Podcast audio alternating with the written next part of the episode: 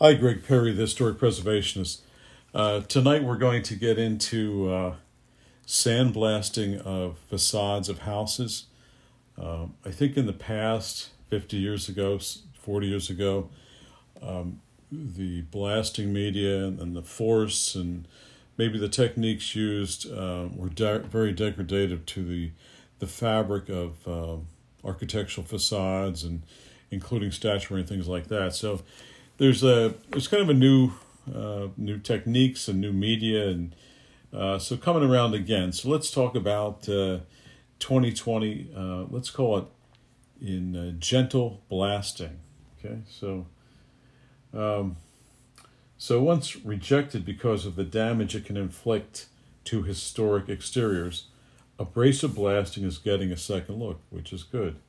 Now techniques that work with lower pressure and softer abrasives made from products such as ground nut shells make it a safer option for cleaning and paint removal.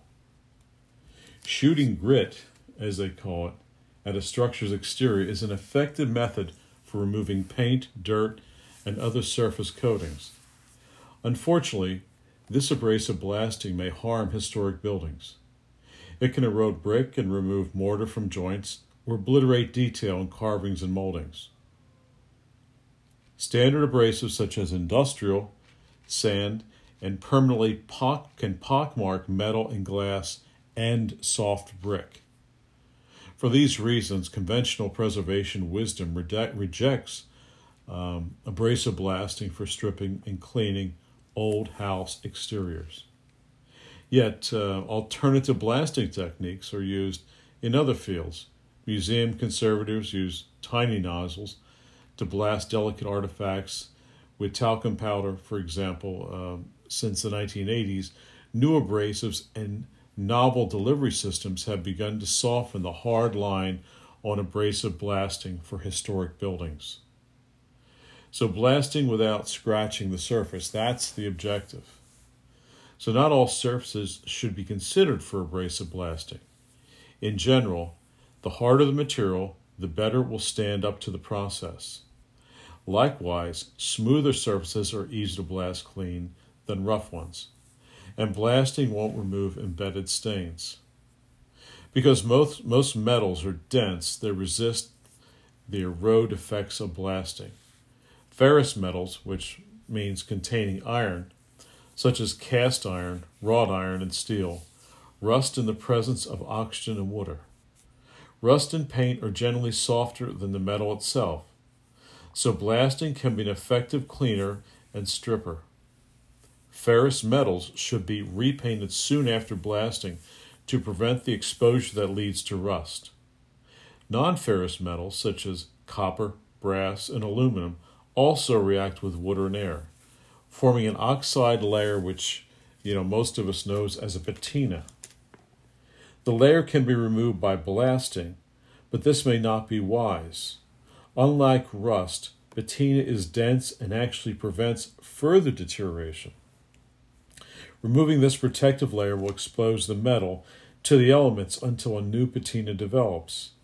Only the latest, gentlest blasting procedures may be available to remove grime without taking the patina too. For sheet metal, only the softest, gentlest blasting system should be selected because the material is thin and can easily be uh, have you know misguided uh, abrasions on the surface. Most importantly, plated metal should not be blasted at all.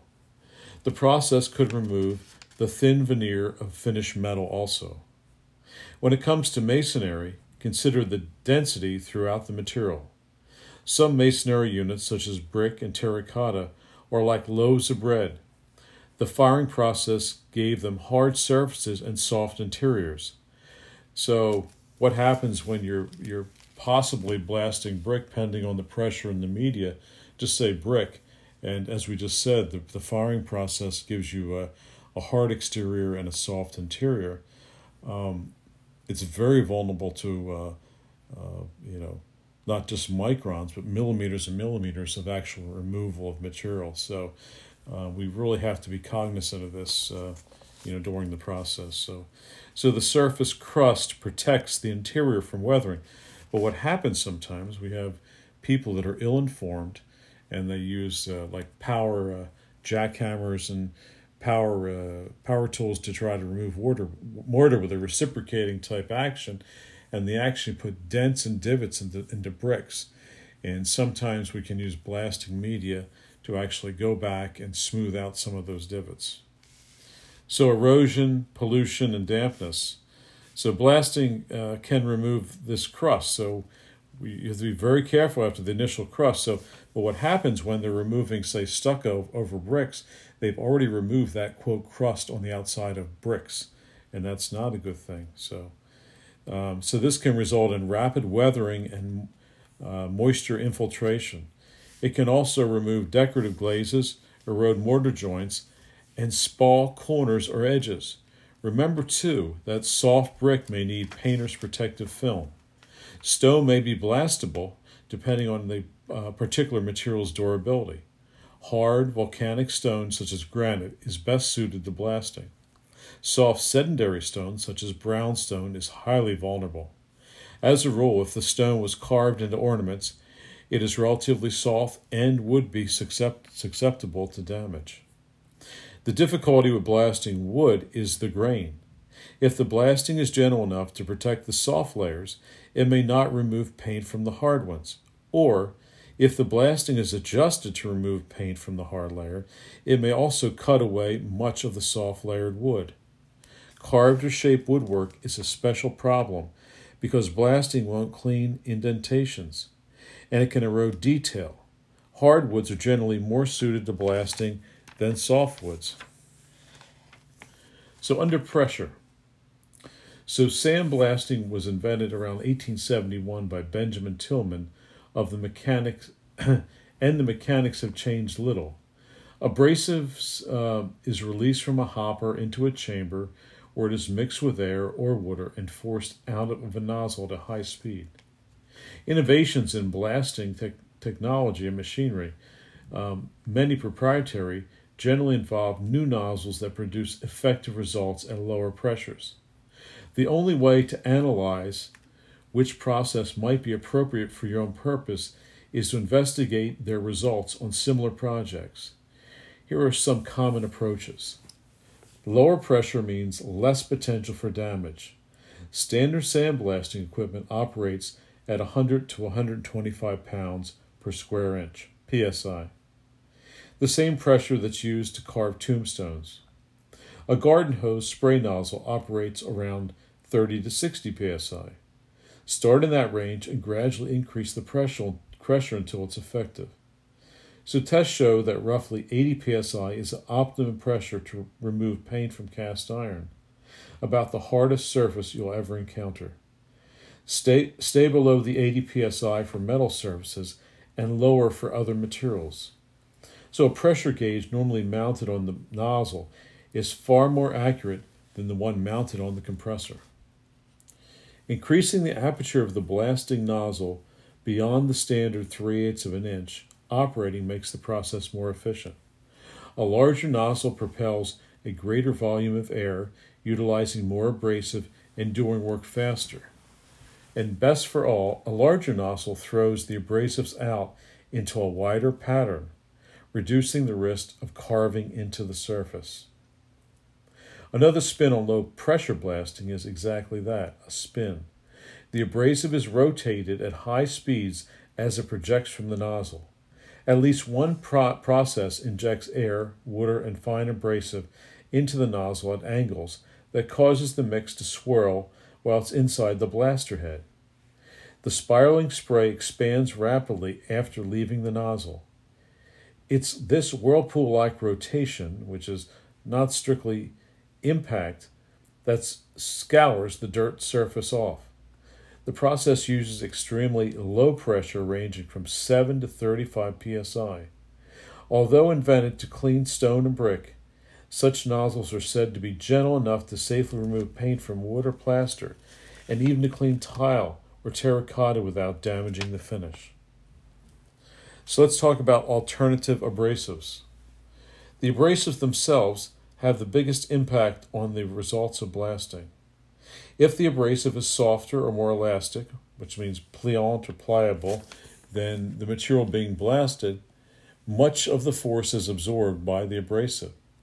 That results in less damage to the surface. In addition, the finer the particle size, the more effective the abrasive and less damage it will cause. Test different particle sizes and hardness at varying pressures to determine the correct choices for your house. Glass beads, and they, they have been used for years to remove graffiti, dirt, pollution, and rust from bronze statuary. They are uniform glass spheres about 100 microns, so micron is one millionth of a meter. In addition, because they have no sharp edges, they do not tear the surface. Glass beads are harder than most building materials, however, and can be and can cause microscopic denting, which generally can't be seen. But that can roughen the surface visually and create little pockets to hold dirt and water in a freeze thaw situation. The aeronautics industry developed soft plastic beads to clean turbines and engine parts. Plastic beads are manufactured in a wide variety of hardness for use on different substances and substrates, mainly metals and fiberglass. Soft enough to control damage to most building materials and effective enough to remove dirt and paint. Ground organic materials are good all purpose abrasives. So called agriblasting utilize such food byproducts as corn cobs, walnut shells, wheat starch, rice hulls, peach or apricot pits, and, and cherry stones, which are finely ground and graded by particle size. They are inexpensive and biodegradable. Corn cobs are a good choice because they can produce less dust than the other media. Wheat starch is successful in stripping hardwoods, but it has to be used dry. Ground up shells and pits can leave the thin coating of oil on the surface, degrease with a petroleum distillate, paint thinner or methanol, and scrub with soap and water. The Statue of Liberty was blasted with sodium bicarbonate, which was baking soda. The powder was soft, biodegradable, and water soluble, which makes cleanup easier. It's also inexpensive. Soda glass clean can clean metals quite safely, but it's but it will raise the grain on softwoods, and it doesn't effectively remove paints from masonry. Baking soda is slightly alkaline, which could damage surface surrounding paints or react with acidic materials. This abrasive is most suitable for big projects. The equipment required is quite large. So, ice has one major advantage if you only have to discard the debris, not the blasting medium. Standard ice powdered to the size needed, and dry ice, frozen carbon dioxide pellets, can clean and strip metal, concrete, or brick without damage. But they work slowly. Like most blasting media, ice will raise the grain of the wood and it doesn't remove deep stains. In some cases of dry ice, good, good ventilation is quite the must. So, museums are experimenting with lasers to intricate and to excrete dirt and paint off the surface of small artifacts in the, the in theory, lasers can be tuned to burn certain colors, which means that they could remove one layer of paint, but say not the next. This this could be the future of abrasive blasting, and especially for furniture and architectural conservators.